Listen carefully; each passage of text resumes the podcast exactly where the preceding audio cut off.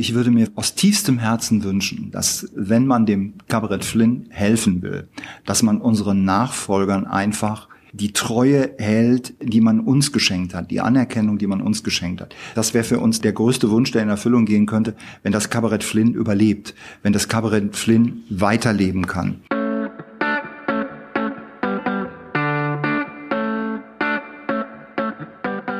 May the Dorf be with you. Are listening to Michael and guests from Düsseldorf. Hey, das hier ist die zehnte Folge von May the Dorf Be With You, dem Podcast, in dem wir verschiedene Menschen aus Kunst, Kultur und Gastro zum Gespräch bitten, damit sie uns erzählen, wie es ihnen in dieser Zeit ergeht, woran sie arbeiten und wie man sie am besten unterstützen kann. Mein Name ist Micha Krisch und dieser Podcast hier, das ist eine Zusammenarbeit mit The Dorf, dem Magazin für Düsseldorfer Spots, Highlights, Gesichter und Gegenwartskultur. In dieser Folge hier treffe ich Philipp Kohlen-Priebe, der gemeinsam mit seinem Mann das Kabarett Flynn aufgebaut und geleitet hat. Ich sage ganz bewusst geleitet hat, denn das Theater wird in wenigen Tagen an seinen Nachfolger übergeben. Eigentlich war deswegen ein großer Abschied geplant, der eben auch sehr intensiv gefeiert werden sollte. Ja, und dann kam eben Corona. Wir unterhalten uns darüber, ja, wie Philipp diese aktuelle Situation erträgt und wie die Pläne für die Zukunft aussehen. Alle wichtigen Links findet ihr wie immer in den Show Notes. Wenn euch dieser Podcast hier gefällt, ja, dann teilt ihn gern in eurem Umfeld. Wir freuen uns natürlich auch über Nachrichten von euch, aber vor allem unterstützt Kunst, Kultur und Gastro in Düsseldorf und natürlich auch in jeder anderen Stadt. Heute bin ich auf der Ludenberger Straße unweit vom Staufenplatz an einem Ort, den der Express einmal als Düsseldorf kleinsten Ort für große Kunst bezeichnet hat, und zwar im Kabarett Flynn. Und gemeinsam mit mir am Tisch sitzt der Philipp Kohlen-Priebe. Du bist der Leiter des Kabarett Flynn und vielleicht kannst du so ein bisschen erzählen, euch gibt's ja schon eine ganze Weile lang, 1999 gegründet und seitdem habt ihr eine relativ bewegte Geschichte hinter euch. Wie ist damals die Idee entstanden? Was war der Ursprungsgedanke vom Flynn? Ja, okay. Ich freue mich erstmal auf das Gespräch mit dir. Und äh, dann muss ich auch direkt sagen, wir machen das ja immer zu zweit. Ich bin heute alleine hier. Ich bin Philipp, ich bin der künstlerische Leiter und mache das mit meinem Mann Oliver Priebe zusammen, der immer im Hintergrund den geschäftsmäßigen Teil abgedeckt hat und eben sehr viel auch auf der Bühne steht, weil er von der Schauspielerei kommt. Ich selber komme von der Regie und wir haben uns kennengelernt in den quirligen 80er Jahren hier in der freien Düsseldorfer Szene. Und in der freien Düsseldorfer Szene war es einfach so, dass man wirklich alles ausprobiert hat, was es irgendwo die Schauspielpalette hergab. Ich habe mich damals ausgetobt mit ganz vielen Fassbinderstücken, mit Genet-Stücken. Also Dinge, die man heute mal auf der Bühne gar nicht mehr sieht. Das waren alles sehr problemgeladene Stücke. Wir wollten die Probleme der Welt bewältigen. Also wir waren jung und irgendwie dachten wir, wir könnten die Welt damit verbessern, indem wir Probleme aufzeigen und versuchen, Lösungsansätze auf die Bühne zu bringen. Und das ging in Düsseldorf vielen so, so haben sich viele, viele Ensembles gegründet. Mit denen habe ich dann irgendwann das, die erste freie Spielstätte äh, gegründet hier. Das war die Bühne im Auxilium auf der Kölner Straße. Das ist also lange, lange Jahre her, das ist über 30 Jahre her. Da habe ich dann den späteren Leiter das Theater an der Luca-Allee, den Joachim Meurer und den Wolfgang Welter. Die beiden habe ich da kennengelernt, habe mit denen das Theaterhaus später aufgemacht auf der Prinz-Georg-Straße, ganz, ganz legendär und habe da eine Riesenzeit verbracht. Dann war ich irgendwann zum Sprecher der freien Düsseldorfer Theaterszene gewählt worden. Das war so der Mittler zwischen den kreativen Köpfen und den etwas verkopferten Politikern in der Verwaltung. Und diese Position hat mir auch sehr Spaß gemacht. Und dann komme ich jetzt, um den Bogen nicht zu weit auszuholen, in das Jahr 1999. Da haben wir dann im quirligen Stadtteil Flingern, der also gerade anfing, lebendig zu werden. Das war ja ein Arbeiterviertel. Da wollte keiner hin. Das war das Schmuddelviertel von Düsseldorf. Kann man sich heute gar nicht mehr vorstellen. Nee, man kann sich das überhaupt nicht mehr vorstellen. Es war wirklich in den, in, in den Hinterhöfen, da waren so äh, fantastische Hinterhöfe. Äh, da war tote Hose, da war gar nichts. Da war wirklich gar nichts da gab es kaum Restaurants, da gab es diese klassischen Eckkneipen, wo dann äh, samstags nachmittags nach dem Fußball getrunken und geraucht wurde. Also da konnte man äh, ohne Rauchvergiftung kam man äh, aus dieser Kneipe, aus diesen Kneipen gar nicht mehr raus. Und dort hatte Rudolf Porsche damals die Idee, ein Zimmertheater zu errichten in einem Hinterhof. Er hatte dann in der ehemaligen DKP-Zentrale, die Druckerei der DKP-Zentrale, die war tatsächlich dort in dem Hinterhof Ackerstraße 144, wo wir dann später das Theater Flynn eröffnet haben.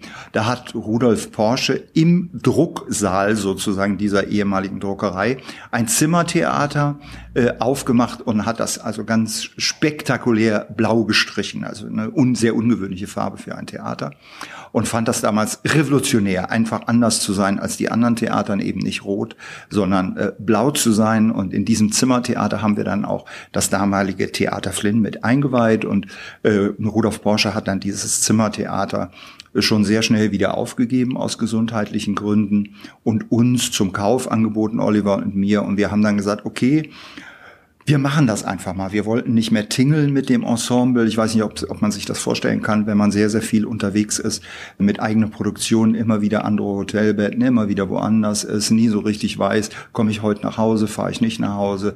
Äh, man, man ist so ein, so, ein, so ein Getriebener. Und wir beide wollten einfach wieder ein Stück Heimat haben. Und äh, da wir beide aus Düsseldorf waren, haben wir gedacht, okay, wir wagen das einfach. Und so haben wir dann in 2003 das Theater Flynn übernommen. Und unsere Vision war damals, in Düsseldorf ja einen Gemischtwarenladen von Bühne zu gründen, den es in Düsseldorf so noch nicht gab. Wir haben einfach gesagt, wir wollen diese ganzen Genres mal sprengen.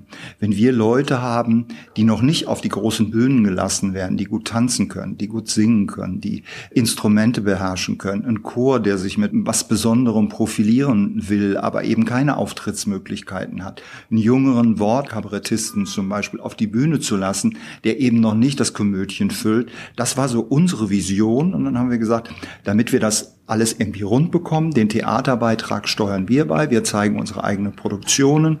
Wir erweitern sogar um die Sparte Kindertheater. Und das war spektakulär in Sonntags in Flingern, unser Kindertheater. Da konntest du ab 14 Uhr bei die Ackerstraße belebt von Kindern mit Rollern und Fahrrad und äh, Lutscher und Eis und Mama und Papa und Oma und Opa. Und es war immer herrlich was los. Also so, und das war unsere Idee eben, die Genres zusammenzuführen und dann eben ja, Kleinkunst im wahrsten Sinne des Wortes entstehen zu lassen, damit sich daraus wieder etwas Größeres entwickeln kann. Wie waren denn die Anfangsjahre? Weil du hast ja gerade gesagt, naja, ohne Rauchvergiftung bist du eigentlich durch Flinger nicht durchgekommen. Mhm. Wie haben die Leute das da angenommen? Ist das so gelaufen? Die fanden, ja, die fanden, die fanden, die fanden das irgendwie toll. Am Anfang äh, kamen äh, natürlich nicht die Flingeraner. Die kamen überhaupt nicht. Es kamen die Leute, die sich für Theater oder Kultur im, im Allgemeinen, die klassischen äh, Theatergänger aus Düsseldorf, also die Schickimicki-Tante mit der Louis-Carton-Tasche äh, aus, aus Meerbusch oder die feine Oberkasslerin mit den Vogelschisssträhnen im Haar. All die kamen zu uns und fanden das hip, dahin zu gehen. Das war was anderes. Äh, das war nicht Schauspielhaus, das war nicht Opernhaus, sondern man konnte so, wir waren in Flingern. Er müsste euch mal vorstellen, da gibt's eine Bühne oder so.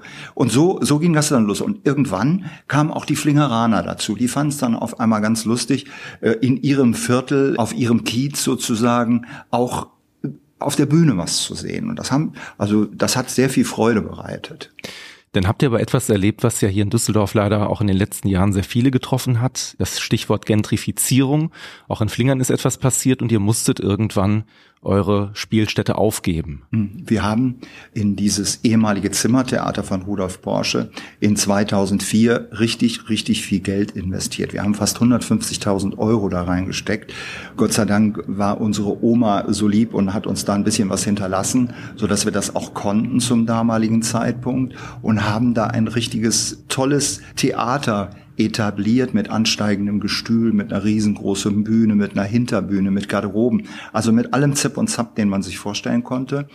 Und wir hatten immer einen Mietvertrag für zehn Jahre das war unsere Sicherheit, sonst hätten wir die Investition nicht getätigt und hatten immer die Option auf weitere zehn Jahre. Und als wir diese Option ziehen wollten damals und gesagt haben, also wir verlängern, weil das einfach so gut läuft, wir waren fast immer ausverkauft in den letzten Jahren dort, kam auf einmal ein Investor und hat diesen kompletten Hinterhof gekauft.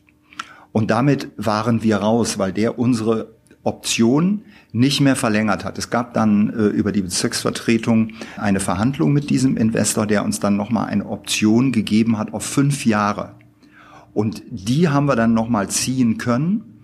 Und dann war aber nichts mehr möglich. Und heute äh, sind mittlerweile, glaube ich, wenn ich das richtig weiß, ich bitte mich da an der Stelle nicht festzulegen, ich glaube, drei Investoren sind pleite gegangen eh auf dem Hinterhof Ackerstraße 144. Das jetzt entstanden ist, was dort zu sehen ist. Und das sollte eigentlich ja schon vor fünf Jahren bezugsbereit dort fertig sein, alles. Ihr habt eine Idee gehabt, ihr habt etwas aufgebaut, das Ganze hat sich sehr positiv entwickelt, dann kam diese Schocknachricht wahrscheinlich auch für euch und ihr musstet eine neue Heimat finden, die ihr jetzt auch hier gefunden habt, tatsächlich in einem Gebäude, das ja auch einen sehr historischen Wert hat. Hm. Vielleicht kannst du darüber auch etwas erzählen, wie ist dieser Prozess abgelaufen?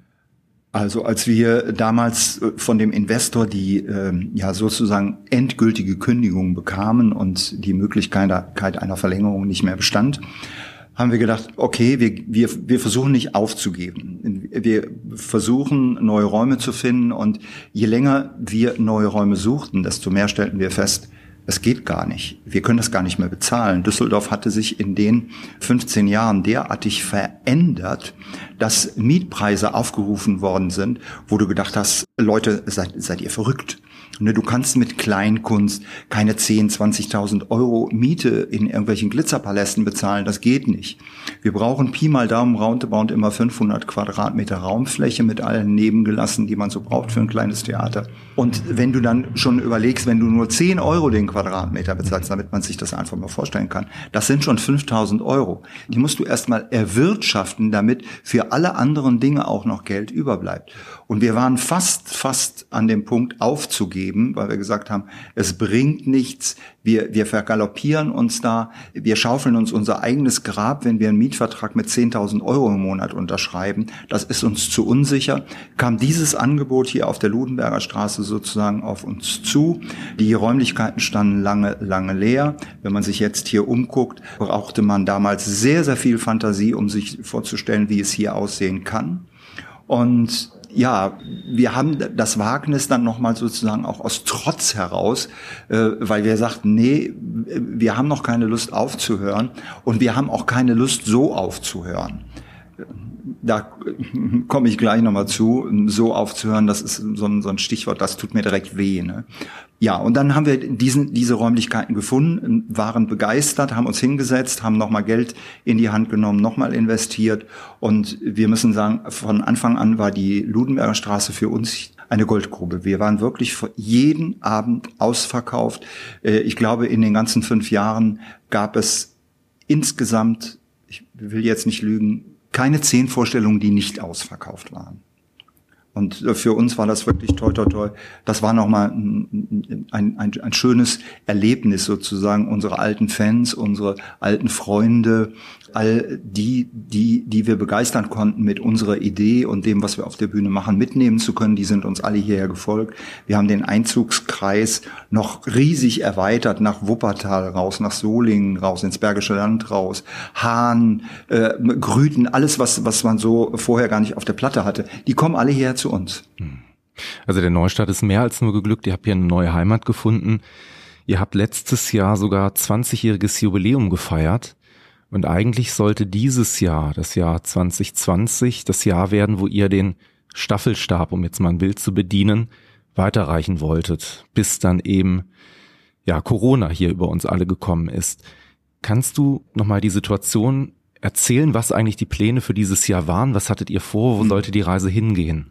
Wir haben im November vergangenen Jahres hier in den Räumlichkeiten an mehreren Abenden unser 20-jähriges Jubiläum gefeiert. Wir haben viele unserer Gäste, Freunde, Förderer, Stuhlpaten eingeladen und haben mit denen richtig schön festgefeiert. Diese 20 Jahre haben tolle Bühnenprogramme und mit tollen Künstlern. Da sind natürlich auch über die Jahre viele Freundschaften zu, zu Künstlern entstanden, zu Ensembles, zu Agenturen entstanden, so dass wir gesagt haben, wir haben 20 Jahre. Wir wollen nächstes Jahr auch, dass die Düsseldorf Düsseldorfer das mitbekommen, noch sozusagen, wir möchten wirklich ganz gute Leute ins Programm nehmen, helft uns dabei und es gab nicht eine Absage von irgendwoher und das haben wir auch geschafft. Und ja, das Jahr 2020, ich habe das Jubiläumsprogramm hier gerade vor mir liegen, das war pickepack gefüllt, wo wirklich es Schlag auf Schlag ging, dann in den Monaten April, Mai, Juni. Und der Juni sollte die Krönung sein da hängt das Bild, das ist mein Mann. Äh, die Nacht, die Bühnen und du. Ich habe mit 17 anderen Bühnen hier in Düsseldorf und Leitern von allen Theatern hier in Düsseldorf über ein Jahr lang die erste lange Nacht der Theater hier in Düsseldorf mitgeplant. Wir haben unglaublich viel geackert und haben wirklich alle zum ersten Mal hier in Düsseldorf zusammengearbeitet, vom Schauspielhaus, Opernhaus, Zack, Tanzhaus, alles, was du dir vorstellen kannst, alle kleinen Bühnen, Puppenhaus, Helmholtzstraße, Lugallee, Theaterfabrik, alle, alle waren dabei und wir hätten diesen, diesen 20. Juni hier in Düsseldorf zu einem spektakulären Ereignis gemacht, was ich glaube von den Düsseldorfern auch wirklich irre, irre gut angenommen wird. Ja, und dann ist eben alles anders gekommen, so war es geplant. Mhm. Es kam dann der Monat März und bei uns lief alles normal und wir waren, mein Mann und ich waren Skilaufen in der letzten Februarwoche und wir waren ein Tal weiter als Ischgl. Mhm. Und bei uns im Hotel kamen dann so die ersten am, am Abend, wenn du an der Bar saßt, habt ihr gehört, da sind Leute krank geworden, die haben so einen komischen Husten bekommen und äh, das Wort Corona äh, äh, äh, kannte ich gar nicht. Das hat mich, ich habe irgendwie in, in China irgendwas gehört, äh, da haben Leute auch einen komischen Husten, da wird irgendwas abgesperrt oder so. Aber das, das hat uns irgendwie nicht getroffen, als wir dann dort Skilaufen waren und jeden Abend an der Bar wenn du so vom Abendessen kamst, bevor du zum Schlafen gingst, äh, kam aus irgendeiner Ecke wieder irgendeiner, der irgendwas zu Corona erzäh äh, zu erzählen hatte. Und auf einmal war dieses Thema Corona so allgegenwärtig. Mhm. Dann sind wir mit dem Gedanken nach Hause gefahren, ja mal gucken, was passiert. Und kamen dann an, weil das war die erste Märzwoche. Und alles lief hier im Flynn ganz normal. Die Vorstellungen waren ausverkauft. Wir haben uns gedrückt, gekuschelt, umarmt, geherzt. Alle Leute kamen und freuten sich, dass, dass es wieder, dass, dass wir wieder was Schönes auf der Bühne sehen konnten. Jo, und dann kam der 12. März der 12. März, den ich nie vergessen werde, ein Donnerstag, wo Angela Merkel vor die Presse getreten ist und diese berühmten Sätze gesagt hat, äh, sie würde sich wünschen, wenn die Leute die sozialen Kontakte einschränken. Sie hat es ja an diesem Abend noch sehr, sehr vage, sehr vorsichtig formuliert. Äh, es, es gab keine richtige Warnung. Sie hat nur darauf aufmerksam gemacht, dass man ab einem gewissen Alter und soziale Kontakte, dass man die ein bisschen einschränkt, meiden sollte und so weiter. Das haben wir sehr betroffen zur Kenntnis genommen. Wir haben hier an dem Abend eine pickepacke Vorstellung mit Manes Meckenstock gehabt. Hier war die Stimmung wirklich wie Karneval. Also das ist immer, wenn Manes Meckenstock auf der Bühne ist. Und wir sind alle beschwingt nach Hause gefahren. Und am nächsten Morgen kam dann, äh, ich bin, ist keine Schleichwerbung, ich lese die Rheinische Post immer noch. Ich bin so ein haptischer Typ, ich brauche das morgens einfach. Und da habe ich so viele Schreckensmeldungen gelesen, dass mich das Thema den ganzen Tag äh, nicht losgelassen hat. Und ich habe dann mit meinem Mann zu Hause gesessen und wir haben gesagt, was machen wir denn heute Abend?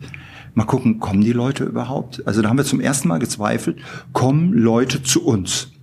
Wir hatten, das war dann Freitag der 13. Mhm. Ne? Und äh, wir hatten an dem Abend eines unserer erfolgreichsten Stücke auf dem Spielplan Damenabend und wir sind hierher gekommen, Schauspielerin war da, Technik war da, alles war eingerichtet, es war geschminkt, alles. Und immer wieder kam irgendeiner raus und sagte, was machen wir denn, wenn nur, die, die Vorstellung war ausverkauft, ne? Äh, was machen wir denn, wenn, wenn zu wenig Leute kommen oder wenn die Leute nicht kommen? Was, wie gehen wir denn damit um? Und wir waren alle ein bisschen sprachlos. Also es war nicht so, dass jeder sofort eine Lösung parat hatte, auch ich nicht. Und dann haben wir gesagt, wir machen einfach die Tür auf und gucken, was passiert. So, und dann passierte Folgendes. Wir haben immer um halb sieben öffnen wir, wenn die Vorstellung um 20 Uhr beginnt, weil du vorher ja hier auch noch was essen konntest.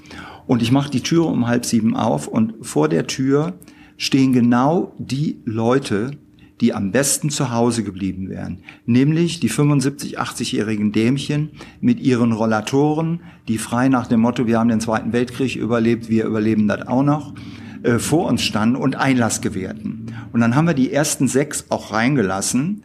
Und es war wirklich so eine Baumwollschau, wie ich immer sage. Ich bin selber grauhaarig, deshalb darf ich das so abwertend äh, sagen. Es waren nur Baumwollfelder, die hier saßen. Es waren 17 Leute gekommen. Und wir haben dann gesagt, nee Leute, wir lassen das. Wir machen zu. Wir machen zu. Und haben die Leute nach Hause geschickt, haben gesagt, äh, passt auf euch auf und ihr hört von uns. Und äh, mein Mann stand hinter der Theke, als die letzten hier raus waren und sagte, das war's dann wohl. Und ich habe im Leben nicht daran gedacht, dass er damit recht hatte. Wie sind denn die nächsten Tage und die nächsten Wochen für euch vergangen? Weil genau das, was du gerade angesprochen hast, diese Unsicherheit, dieses alle 14 Tage kommt eigentlich was Neues raus, man weiß eigentlich genau nicht mehr, wie man planen kann, wie man planen soll. Das stellt euch natürlich auch vor gewisse Herausforderungen, insbesondere auch, weil ihr natürlich auch Sachen habt, die sich jetzt eben nicht innerhalb von fünf Minuten mal so verschieben lassen, mhm. sondern da eben auch große Gedanken hinter sind. Wie sind die Tage da verlaufen? Also bist du da überhaupt aus dem Bett gekommen und hast dich motivieren können oder? Ja, nein, also ich bin erstmal äh, so ein Mensch, der äh, der anfängt. Ich habe dann immer so einen so einen Aktionismus, der hilft äh, mir. Ne? Also ich muss irgendwas tun. Ich bin. Ne? Wichtig war für mich erstmal der Gedanke, okay, wenn wir jetzt so eine Woche, 14 Tage zumachen, versuche ich mit den Künstlern Ausweichtermine. Das bedeutet, dass du von morgens bis abends am Telefon hängst, weil Theater ist und, und Kleinkunst ist äh, ein Gewerbe, was du in der Regel so mit zwei Monaten Vorlauf planst. Also du kannst nicht mal eben mit einer Lioba Albus einen Termin von heute auf morgen machen. Das, das, das geht nicht. Du brauchst zwei Jahre Vorlauf. Also war das ein riesen Telefonieren mit den, mit den Agenturen. Die waren ja genauso hilflos wie wir. Die wussten ja auch nicht, was passiert. Wir haben erstmal versucht, Termine zu verschieben, haben dann angefangen, die Termine in den Juni zu legen, weil wir sagten, okay, das waren so die ersten Lücken, die wir wieder mhm. gefunden haben. Wir verlängern dann einfach, gehen später in die Sommerpause und schieben diese Termine in den Juni.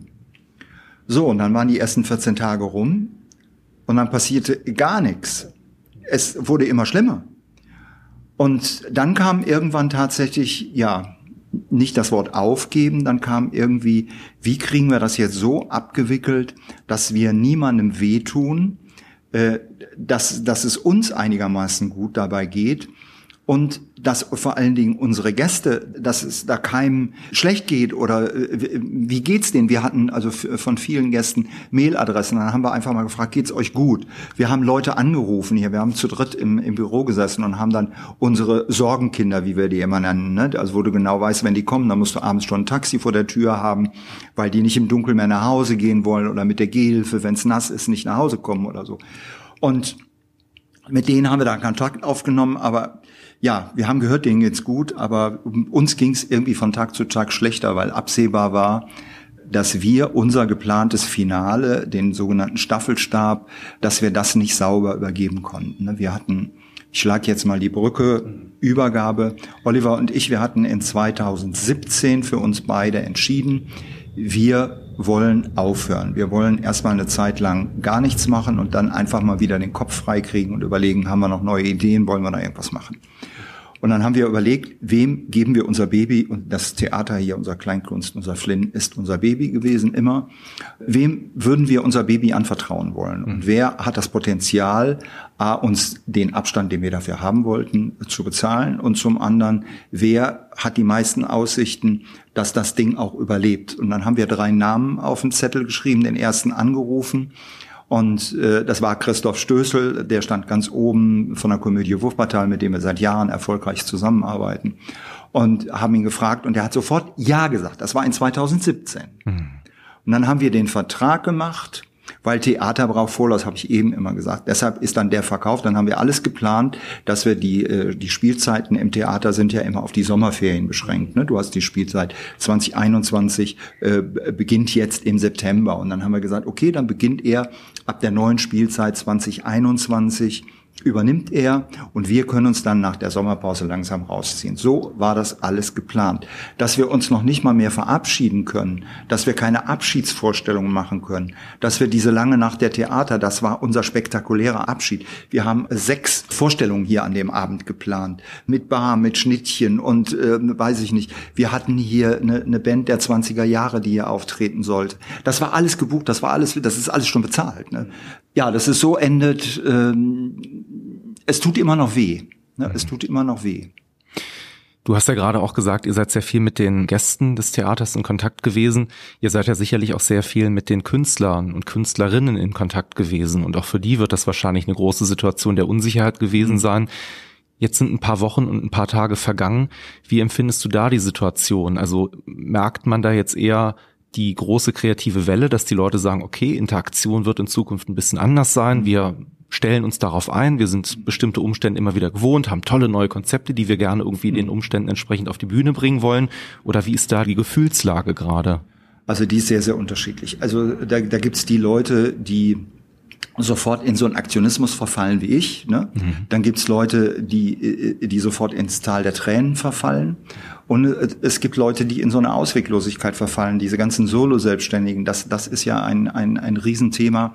Die leben in ihrer Wohnung, arbeiten als Kabarettisten, äh, haben im Jahr 250 Auftritte, haben ein gutes Auskommen damit und äh, tingeln durch die Lande und begeistern die Leute und äh, öffnen die Herzen und bescheren den Leuten jeden Abend zwei bis drei Stunden tolle Unterhaltung und haben einen großen, großen Anteil an der Zufriedenheit, wie ich finde, unserer Gesellschaft. Absolut. Und da sind ganz, ganz viele, die jetzt zum ersten Mal ähm, ja Hartz IV beantragen müssen was ganz, ganz kompliziert ist für diese Leute, weil die können zum Teil ihre Ausfälle gar nicht belegen. Du hast äh, in unserem, in unserer Branche sind nur wenige, die äh, auf Festgagenbasis arbeiten.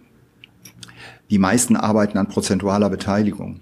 Und das ist immer so eine Geschichte, wie, wie willst du dir im Vorfeld sagen, ich hätte an dem Abend das und das verdient?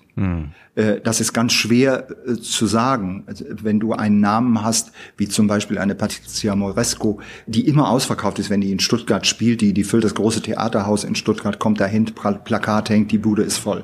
Aber wie, die ist jetzt, habe ich, hab ich, ich habe kurz, vor kurzem mit ihr telefoniert, äh, zum ersten Mal in ihrem Leben als Künstlerin, die war früher immer abgefedert an irgendwelchen staatlichen Häusern, wo sie eine feste Anstellung hatte, hat sich dann irgendwann solo selbstständig gemacht als Kabarettistin und seitdem kann die eigentlich gut davon leben und hat keine Sorgen und keine Nöte, aber die ist auch mal Ende 50 und hat jetzt auch noch nicht die Tausende von Rücklagen, die sie über ein Jahr am Kacken halten, wie man so schön mhm. sagt. Ne?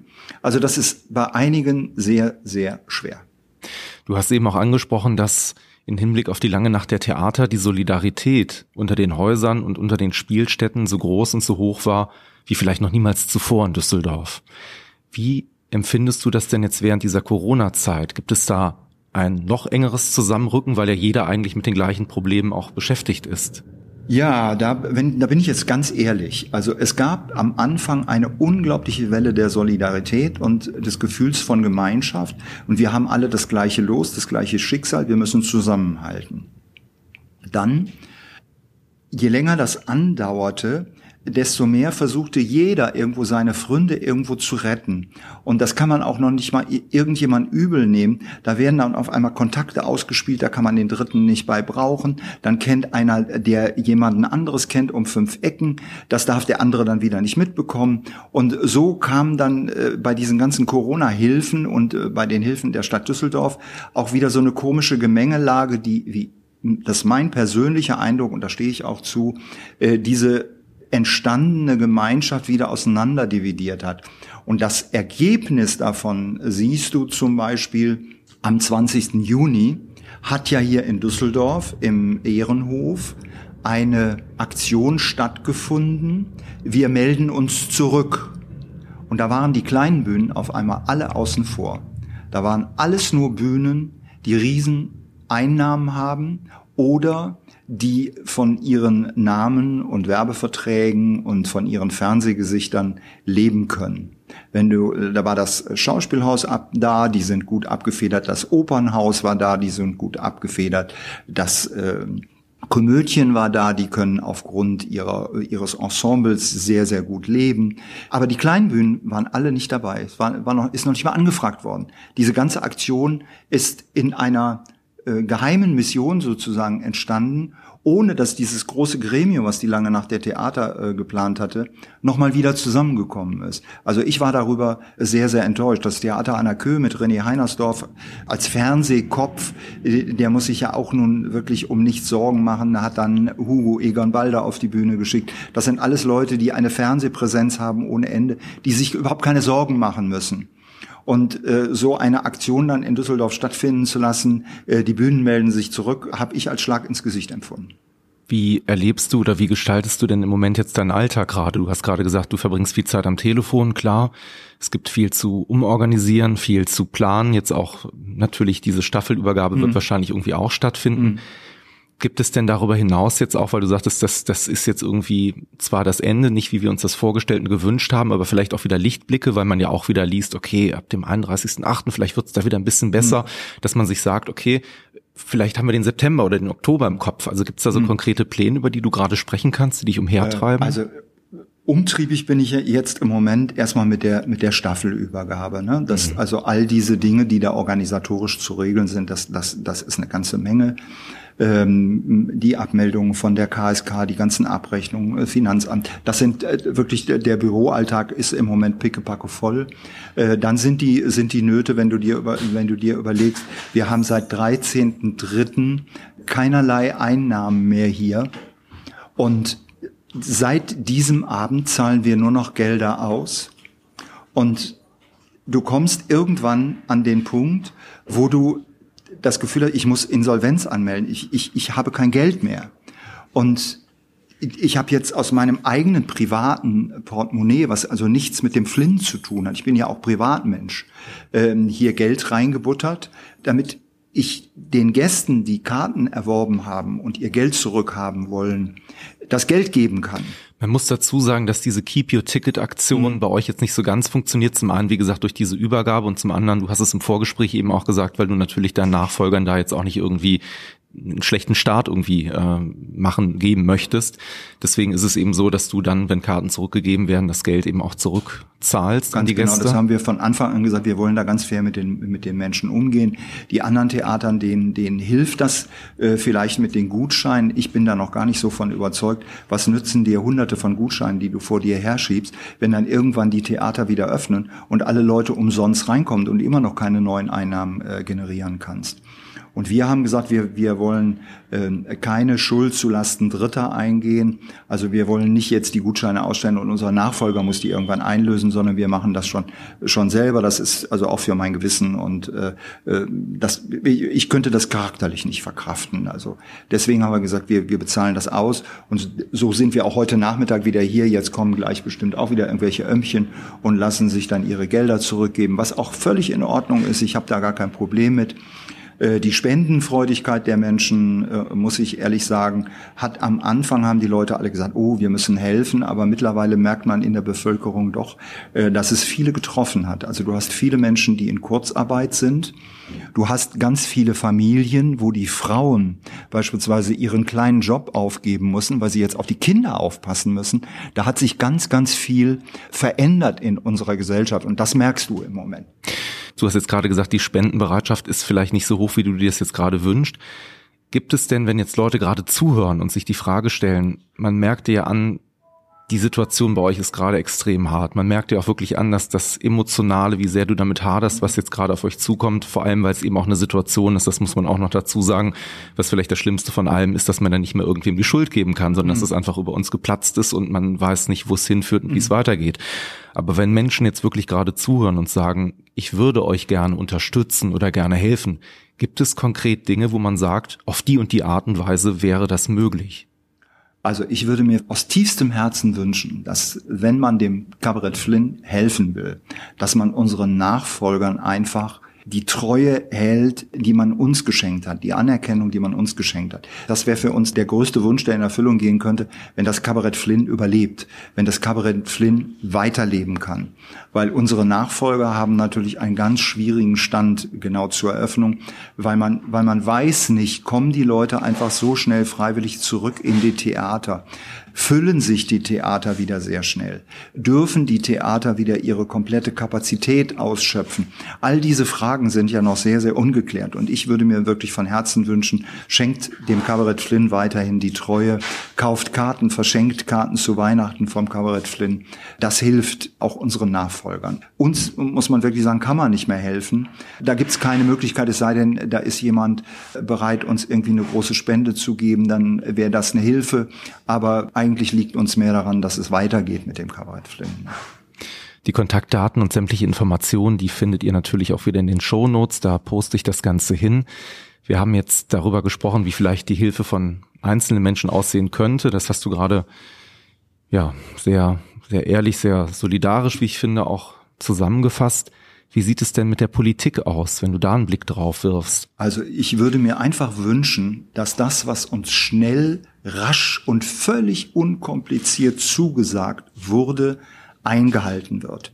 Wir haben am 16. März, ich betone am 16. März, das war der Montag, haben wir uns alle Theaterleiter im Komödien getroffen mit dem Kulturdezernenten Herrn Lohe, mit dem Oberbürgermeister Herrn Geisel und Beide haben schnelle, rasche und unkomplizierte Hilfe zugesagt. Ich kann jetzt nur für das Kabarett Flynn sprechen. Wir haben heute den 24. Juni und hier ist nicht ein Euro angekommen. So, und mehr möchte ich dazu nicht sagen.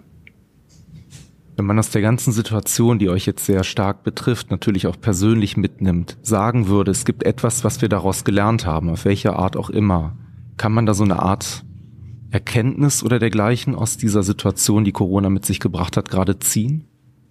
Also ich, für mich ist dieser Prozess noch nicht zu Ende. Deshalb habe ich äh, noch keine Schlüsse äh, daraus ziehen müssen. Und äh, für mich ist in dieser Zeit äh, so viel passiert, dass ich ehrlich sagen kann, das habe ich noch gar nicht verarbeitet. Ich habe bisher immer nur reagiert und abarbeiten müssen.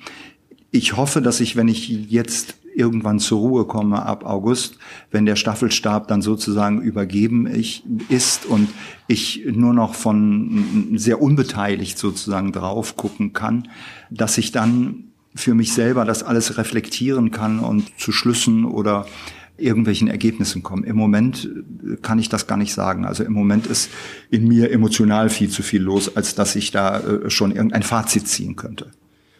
Seit 2017 hast du gerade gesagt, plan dein Mann und du die Übergabe.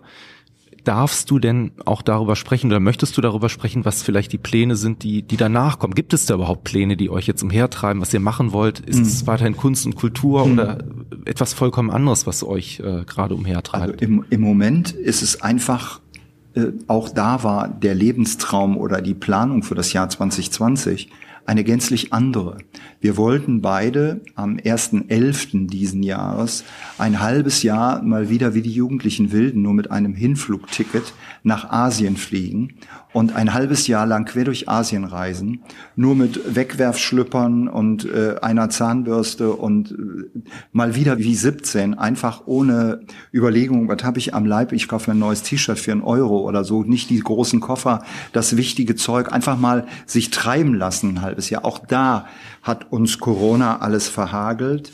Und äh, auch das ist schwer im Moment äh, zu verdauen. Für uns steht im Moment fest, wir wollen jetzt erstmal ein bis zwei Jahre ein, ein bisschen zur Ruhe kommen, ein, ein bisschen reisen.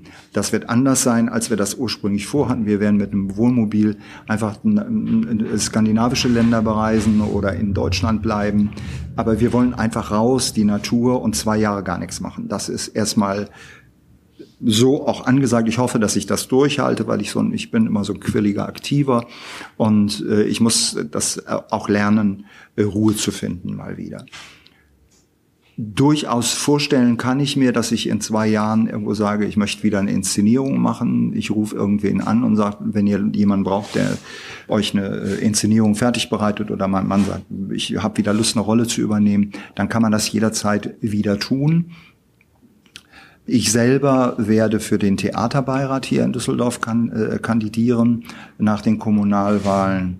Ob ich da reinkomme, weiß ich nicht. Äh, ich könnte mir das jetzt vorstellen, wo ich unabhängig bin, äh, dass, dass ich diese Aufgabe sehr gut ausfüllen kann, weil ich muss nicht mehr für irgendein Haus, für irgendwen sprechen, sondern ich bin völlig unabhängig dann. Und ich glaube, so eine Aufgabe kann man auch nur machen, wenn man unabhängig ist.